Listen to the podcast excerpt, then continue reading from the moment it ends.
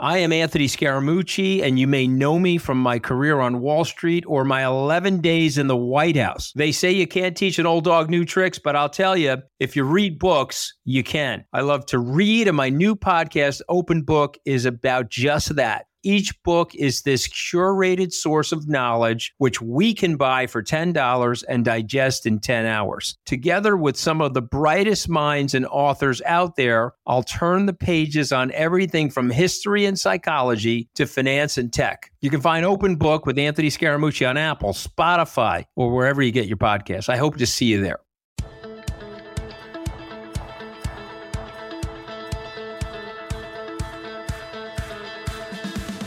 Hey, everybody, it's Joe Trippi, and welcome back to That Trippi Show. This week, I'm excited to welcome a special guest who's been doing great work spreading the word about the authoritarian threat to our democracy and helping build the pro democracy coalition. And, and I think it's just been educational repeatedly with his videos uh, and, and, of course, his book. David Pepper, former chairman of the Ohio Democratic Party and author of Laboratories of Autocracy.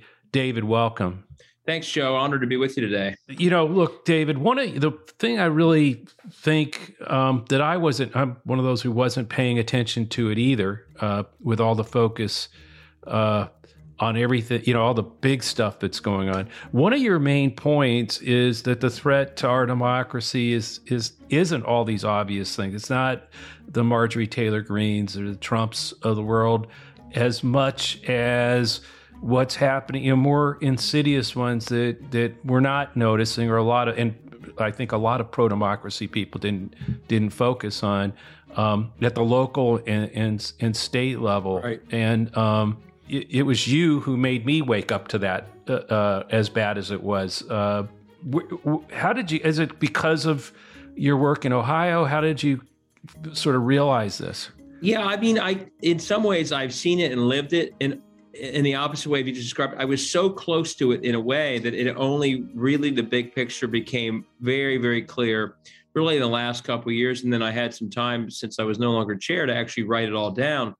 But yeah as you're saying you know there there's the talk of autocracy that couldn't be more clear from donald trump and the, the instincts of people like marjorie taylor greene and lauren boebert. But then there's the actual sort of institutionalizing of it and the the mechanism for it and that is where you know i'm writing about the mechanism to really hack away at democracy most effectively does rest in state houses. And what you if you take a close look as i write in my book and, and the, the title laboratories of autocracy is essentially the, what i'm referring to as our state houses they are doing the very same things in an in an accelerating fashion and by the way, and it predates Trump. So this is not just about Trump or the big lie. They are they look very similar to what we see in, in places like Hungary, where they're just doing step after step after step to attack democracy itself and key, you know, uh, aspects of it that we all sort of take for granted. And the the threat of that is not just to the people of Ohio within Ohio by a bad Ohio State House. It's the fact that these state houses in our founding, you know, institutional structure from evermore control major levers over our nation's democracy. So if a number of these state houses basically become undemocratic, that they have the power to undermine the entire nation's democracy, which, by the way, is a concern that even James Madison and founders had that state houses could do some very bad things. So I guess my book is trying to say, you know, kind of like the movie, you know, Don't Look Up, don't only look at the crazy Donald Trump speeches, although we have to look at those too don't just get upset about how wild, you know, Jim Jordan and Marjorie Taylor Greene are, because just like them, there are hundreds of people just like them in states in power, in the majority, who aren't just talking, but every single day are acting against democracy. And they have a lot of momentum and they have a huge head start as everyone else tries to wake up for it. So let's get going quick to start engaging the battle, not as we've seen it, but as they see it because they see it in a very different way, a deeper way than we have for too long. And if we don't go right where they are, they're going to win. And that's that's sort of the sobering wake up call of the book. Yeah, I mean, what what struck me uh, is how uh, uh, uh, literally asleep at the switch the Democratic Party has been as a party. I mean, as a national party, with you know focusing donors and activists so much on Senate and, and House and and governor's races. Obviously, those are all really really important. But but take I mean, totally did not grasp the far right's uh, focus on building locally. You know, at these legislative races right. and taking over state houses, and now you're starting to see uh, well, I think it started, it became clearer a few years ago, and Democrats have started to react to it, but still nowhere near, I think, with the urgency that all of us, regardless of party, if you're pro democracy in this country, you've got to understand that that the they and that's what I love about the title of your book. The states have really become laboratories of autocracy. Yeah, so uh, absolutely. And one of the things that that you see in states like Ohio, and, and really all over, we get excited about governors and secretary of state's races, and we need to focus on them. But these state houses actually have enough leverage and power that they can overrun what often are, like in Ohio, a more moderate state level official like governor. You know, you've seen it with mm-hmm. the whole battle over COVID. We had a governor, a Republican, who was actually started out pretty reasonable on COVID. And over time, the state house just ground away brought anti-vaxxers into hearings and started passing laws and threatened to impeach them. And that happens on elections too. And so these state houses have enough power to actually negate the other checks and balances in that state, whether it's their own party or another party.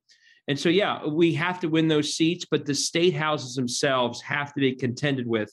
And, and the key to the, and by the way, you mentioned the title. Autocracy, obviously, it's from the old Brandeis quote, Laboratories of Democracy. But in right. that phrase of my title, it's not just autocracy that's a key word. Laboratories is key too, because as I walk through in the book, they are playing a repeat game. And every time they do something in any state that works, the other states all look at it, study it, and repeat it. Anytime a state tries something that fails, like Ohio tried to crush collective bargaining in 11, it failed because they included police and fire unions. That crushed it. What have states done since? They don't include police and fire unions when they attack collective bargaining. So these states are learning from everything they do that works in any state. They're learning from things that when they fail, how to correct for that failure. They're always getting better at what they're doing because they have this ability to work on a playing field of dozens of states. The key to it all, though, and this is why we got to get to state houses and run in every district and end the gerrymandering however we can, is a lack of accountability if they can run these repeat games knowing they'll never lose office no matter how illegal or crazy or extreme something they do is that's how that that's the that's why they can keep going. They don't fear for their own reelection. So they can pass that crazy law in texas about roe v. Wade. Even if it's unpopular they'll never lose. We have to start figuring out you know through elections through organizing through legal if if, if you know i love that they're trying to say to madison cawthorn can't run again because he's an insurrectionist we need to figure out every way we can that the people doing these terrible things aren't held accountable and that their law is struck down. It's that they themselves, in their next election, pay a price for what they do. Until we bring accountability back, they're just going to keep operating as the laboratories that they are. Right. Well, that's one of the things I saw, uh, Alex and I saw in Alabama uh, when we were working, uh, you know, for Doug Jones uh, uh in his run for the Senate uh, in 2017 and, and 2020 is, you know you're in that race but I, I was watching what the legislature was doing it's not a functioning democracy right. i mean a lot of these state houses are not functioning democracies they just they've got such a, a massive majority with no no accountability that that they can do exactly what you you've been t- yeah. talking about here. Is, you know, may, uh, taking a law that that they see in Texas or somewhere else, implementing it with carte blanche. I mean, with a lot of times without the press, even in the state reporting on it, it just does. It's not a big deal because uh, it's going to pass. The lesson from the last ten years is, I call it the 80-20 rule. If they throw 100 things forward and 20% of them pass, that's fine because they do it over and over again. And the state house press corps are so, you know, diluted that they throw it forward. They the, maybe maybe some of them get so much attention they quit. Uh, but everything else passes and never got a headline because those reporters can only cut so much. So they've learned that you throw it all forward Craziest, the crazier the better. Some of it will not survive the process, but a whole lot of other things will get through that no one ever even even notices. So, and that's what they're all doing. And anytime it's passed somewhere, then they have a law that another state could say, "Oh, this isn't crazy. Uh, Texas did this or Tennessee did this. Let's do it in Ohio." So it's they're always sort of making making this progress. So one thing you mentioned though that I think is a really important point that I didn't really grasp until I started looking more closely. It's not only lack of accountability as the overall institution that, that that's come from this gerrymandering. In states like Ohio, especially with term limits, we are now the t- because the 11 gerrymander was the most extreme in our country's history.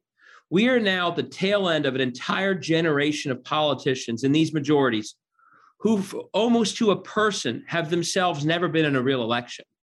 They literally themselves, their own rise to power, Joe, they haven't been part of the kind of campaigns you've been part of. They never even have felt the pressure of democracy or how it feels like. So they're living in a non democratic world, and that's been their entire career. It's all they know. And what happens when you don't know something? You're scared of it. And by the way, the and, and the other thing I put in the book in a world without democracy, which is the world they've been living in, all the incentives are turned upside down. You know, the public outcomes don't matter because the people back home don't have a choice and they don't even know who you are. Um, but keeping those private donors who are running for-profit charter schools or the, the energy grid privatization in Texas, that's what matters. So if you serve those private ends, which they always do, even if the public outcomes are a disaster, like people freezing in Texas or or Ohio public schools cratering, it doesn't matter. And and so so that these people have all been working in a non-democratic world with incentives that are upside down versus any democratic world. So what do they know? If they ever were in a real democracy, they would lose. They're corrupt. Their outcomes are indefensible. They're far more extreme than the populations of their states. So the only way they can keep doing what they're doing and keep doing the bidding of the Koch brothers, et cetera, is to keep rigging elections and keep democracy at bay. If they ever faced a real democracy, given what they've been doing for their entire careers, they would all lose. And the smart ones know that. And that's why the extreme gerrymandering at the state house level, you know, we all focus on Congress. The right, gerrymandering right. at the state house level is the key to the whole thing. It's what allows them to be unaccountable and keep doing all that they're doing without ever worrying about it. But it's a generation of people who literally have never been in democracy. And that's why we should stop being surprised by how they act. Well, actually, it's part of what you're seeing is the the gerrymandering at the state house, the state rep level, and their success at doing that actually has made them even more, uh, again, you know, sort of more aggressive in 2011 at doing it at the congressional level, right? I mean, in other words, what's what's like you see this in Alabama, the state legislative districts forget about it. There are hardly any, uh, re, you know, numbers of Democrats right. really uh, in, in, the state house, which lets them again the, the, Republicans can do anything they want, and it won't even be. There's no chance of. Uh, uh of of getting a vote that would counter it, and now you see in there the the uh, uh, they literally tr- there should be at least two Democratic congressional districts just because of the African American population alone right. um, in in the state. They tried to draw it um, to only have one, and and and a court threw that out. So, so you know, the, you do see this. Mm-hmm. You just saw that in Ohio too. Yeah. I think. I mean, where the the court. Uh, uh, uh, did it. You know, one of the things I, I wanted to talk to you about is is Ohio because um, you kind of describe it as a perfect storm. I, and you know, it, uh, you know, the population shifts, the the state level cor- corruption. How, how, did you see that developing there, and how does it translate nationally? Do you think? I mean, it, so Ohio, it's easy to, and this is why you know, for those who haven't read the book, I summarize it as it's sort of like that book, "It's the Matter with Kansas," or "What's the Matter with Kansas." But it's about Ohio and it's about democracy itself, and, it, and I use a lot of other states too. But the warning from Ohio, and that's why I call it a, a wake up call from behind the lines. We had a Democratic state house as recently as 2010. Our congressional delegation was 10 8 Democrat Republican in going into 2010. And we had a Democratic governor. And it shows you that, and they were, and when Obama won in 08, it didn't just win the presidency for Obama, it knocked out a Republican state house that had been gerrymandered in 01.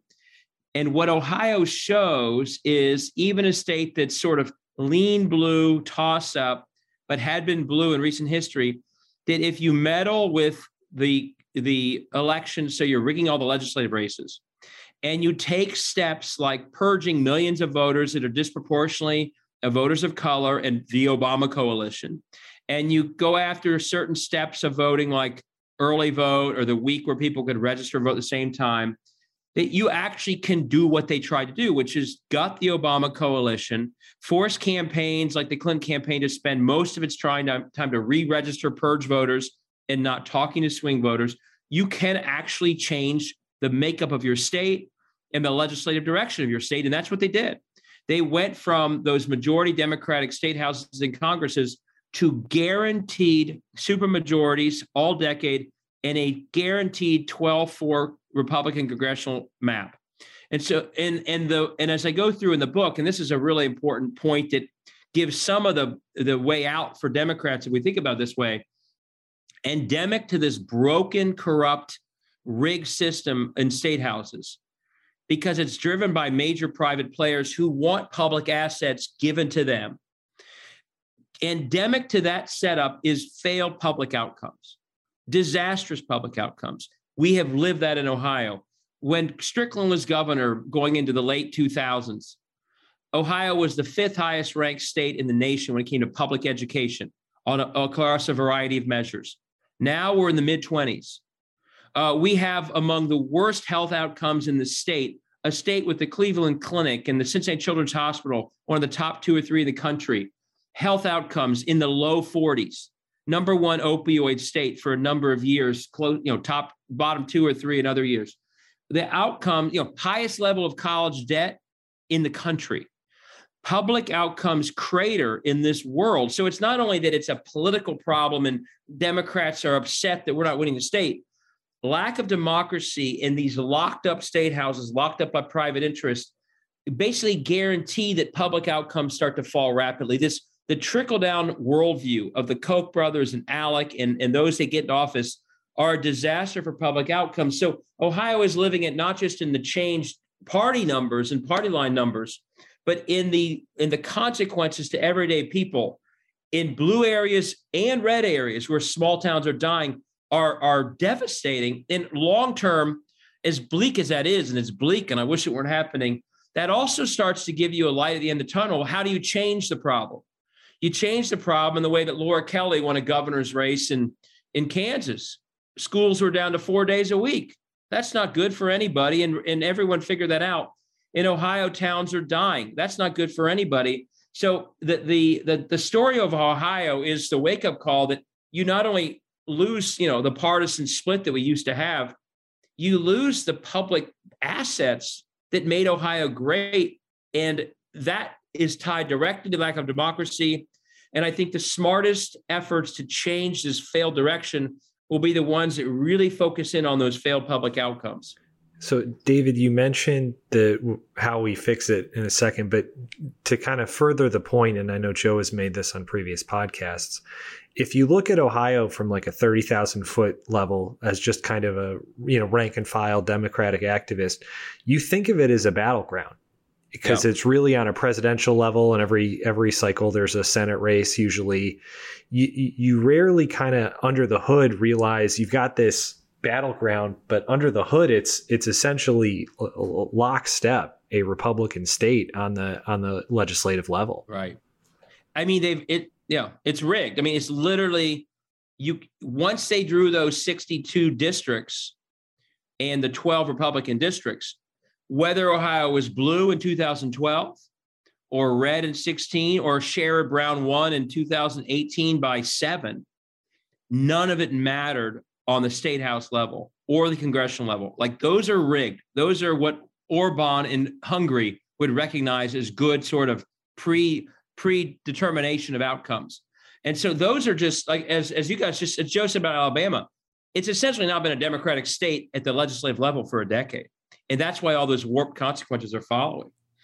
Right, and then if those public consequences, I mean, failure to to to, to for the public, you know, for for for what the public's experiencing, and then they go into uh, government doesn't work, right? You know, and, and falls, you know, and start to they dismantle it and then they and then they um, scream that government doesn't work and the Democrats want too much government. I mean, it's just a, it's a right. it's like a death spiral once they. I mean, for democracy, I think once they once yeah. they once they accomplish that, unless we start uh, waking up. Thank you for what you've been doing to do that. But but I do want to get to sort of your focus on you know solutions what would work in ohio or nationally or and, and again right. the 30 steps that you do talk about. For those of you who have not read the book we will put the uh, link to to uh, the book in our show notes uh, because i can't recommend enough that uh, that you you you read this uh, prescription for uh, not only the alarm but the prescription for what we need to do to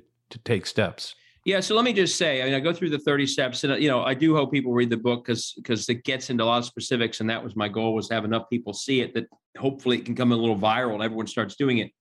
The biggest thing we have to do, and this is true of every single person on the side that cares about democracy, which I hope is more than just large D Democrats, by the way. Yep. We have to see the battle for what it is. And one side, you know, the the the, the folks on the other side, they know that their worldview would lose in a robust democracy. Whether it's trickle down economics or extreme views like getting rid of Roe v. Wade, or you know the strain that we've always had in this country of white supremacy, in a diverse majority, none of the things that they they want would survive in a world of robust democracy. But so their fight is different from ours. It has been for a generation. Their fight is to keep democracy at bay so they can keep their agenda in place despite it being a minority agenda. Our fight, un- unfortunately, and I get it, we we're idealistic about democracy. We assume it's intact in America, that it's stable. So we've been fighting for the substantive outcomes we care about by mainly focusing on federal elections, right? And when we win, like Obama won or Biden won, we're like, yes, we won it all. And we win the Senate even better. And you know, and if we lose, we're heartbroken if we lose those elections. And but automatically, because it's a federal focus, we're focusing on the swing states and swing districts that give us those federal majorities in the years that those elections are up. They're fighting for dem- against democracy itself. They know that the keys to that are not federal but state. Mm-hmm. So they fight their battle in 50 states every single year, wherever it is. I ask you, if we're fighting for federal seats in swing states and, and they're fighting democracy itself every single year in all 50 states. Who's going to win? They will win. It's guaranteed. Um, we have to reframe our side's view of the battle. We need to go where they are. It's for democracy itself. The keys to our democracy, of course, we have to win federal races. But if we continue to not look at the state houses or we just sort of one off it, like, hey, Eric Holder's taking care of that, great. You know, that's not enough. It's got to be the full picture of this of the democracy battle means 50 states. You you and Howard Dean talked about it. Yes. 50 states, all those districts every year, they all impact democracy. One state without democracy is wrong. It's a disaster. Dozens of them is a true disaster for the country. And that means uh, what do we think about differently if we see it as a big battle for democracy? One, we start to see it's a long game, not a cycle by cycle game. It's something that we measure our progress and lay out our strategies to be a long term build for democracy. And the best example of this is Stacey Abrams. If she had given up after every cycle that Georgia was red, Georgia would never turn blue. But she knew that the battle for democracy in Georgia was a long game. And so, whether she won or lost, as long as she saw progress towards a more democratic Georgia, a more enfranchised Georgia, she knew she was making progress. And in 18, what did she say after she didn't quite win the governor's race after a very tainted election? She said, We made progress because she knew it was a long game. Two years later, we all saw how right she was. We have to reframe this as a long game. We can't just get, uh, you know get excited when we win a cycle and get depressed when we lose one. We have to always be building strategies that are long game strategies. One example, in a short game mindset, you only focus on a few federal swing races and you don't run in every district because that won't mm-hmm. change the outcome in that short mindset.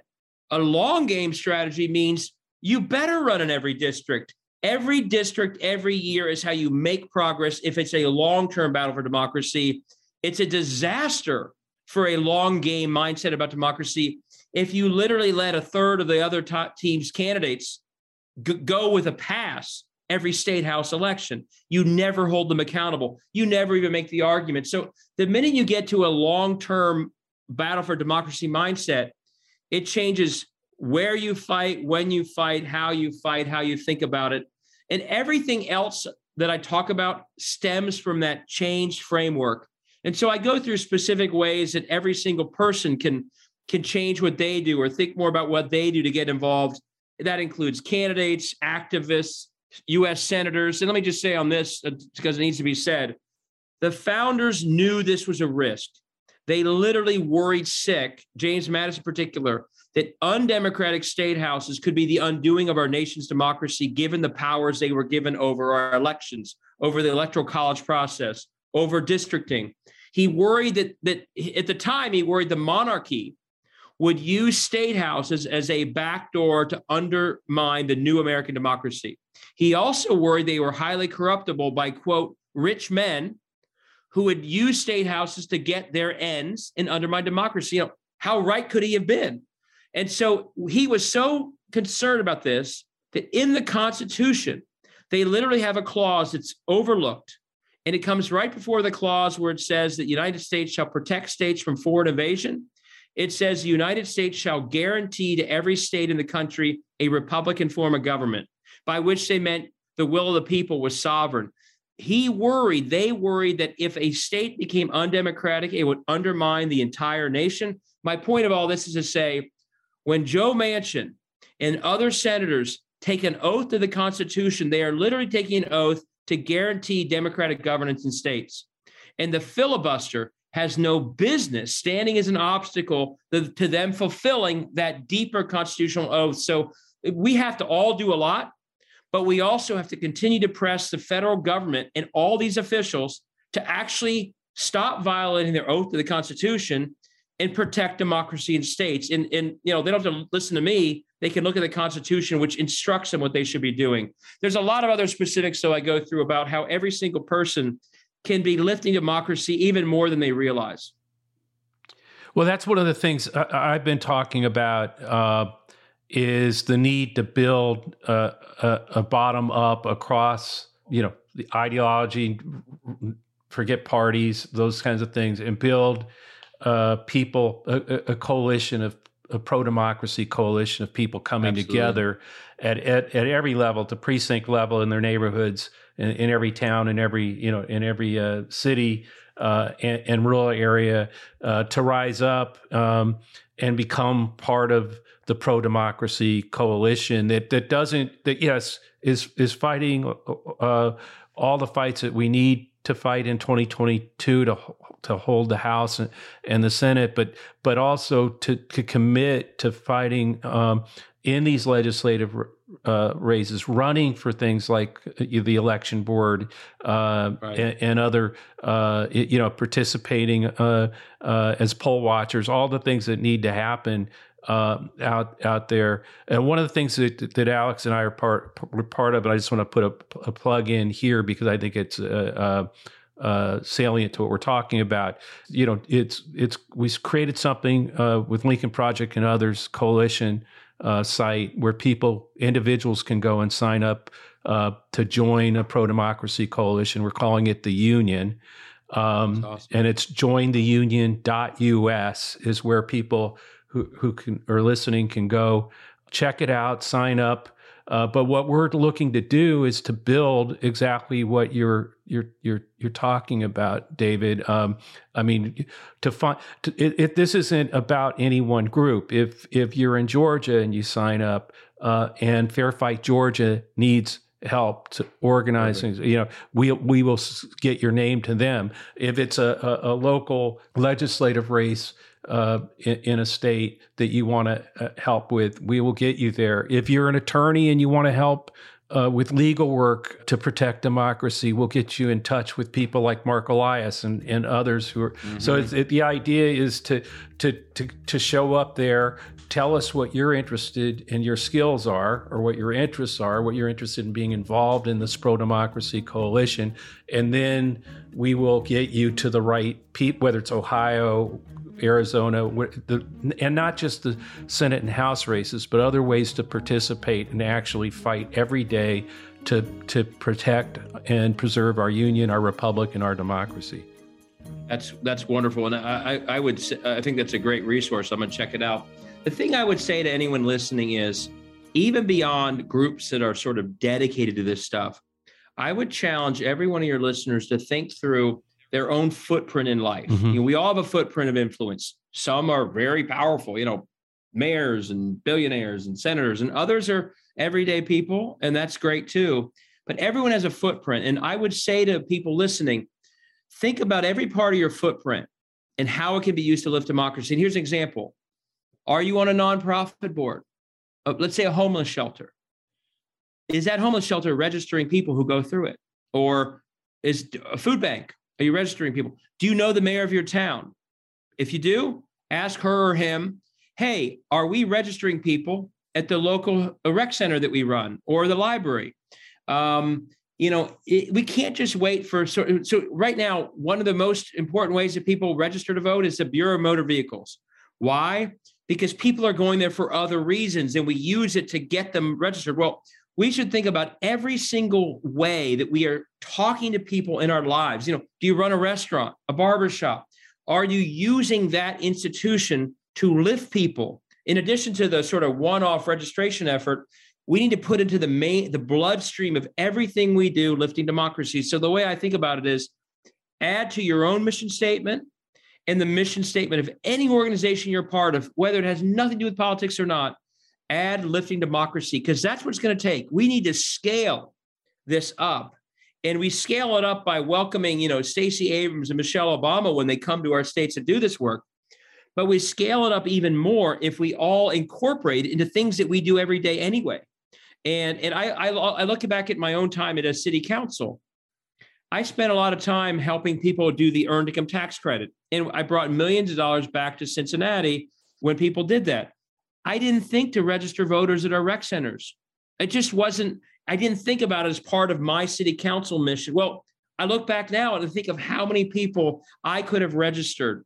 And that's why if you know a council member, an alderman, you name it, ask them, are they putting this, their city footprint to work to lift democracy, knowing that in many states, the very people they would be helping are the people being purged by the state.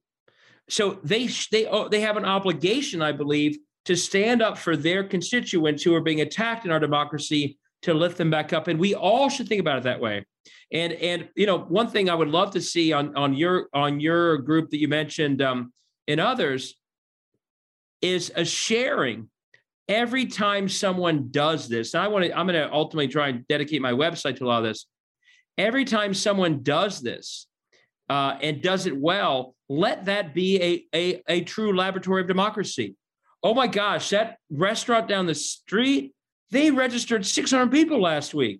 I'm going to go buy more barbecue from there or whatever uh, because they're doing that. So every success story we lift and we celebrate and then we reward by by spending our money there. That's the kind of way I think you, you take, you know, there's a lot of people want to do this, but scale it up by having it be incorporated into everything we do and then reward that good behavior that's how you start making it really count for something. I actually think that's a, david i really think that's a great uh, uplifting uh, place to to end giving people um, ideas about how they they can use their own footprint uh, to make a difference uh, and I love your idea about sharing the successes out there and then and then uh, rewarding that success uh, where we find it with with our support.